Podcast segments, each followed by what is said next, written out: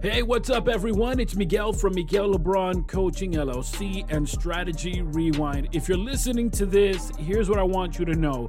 Number one, May is Mental Health Awareness Month. That's right, from May 1st to May 31st, it's Mental Health Awareness Month. And we know how important mental health actually is. I think if anything we learned from the pandemic is how important mental health is.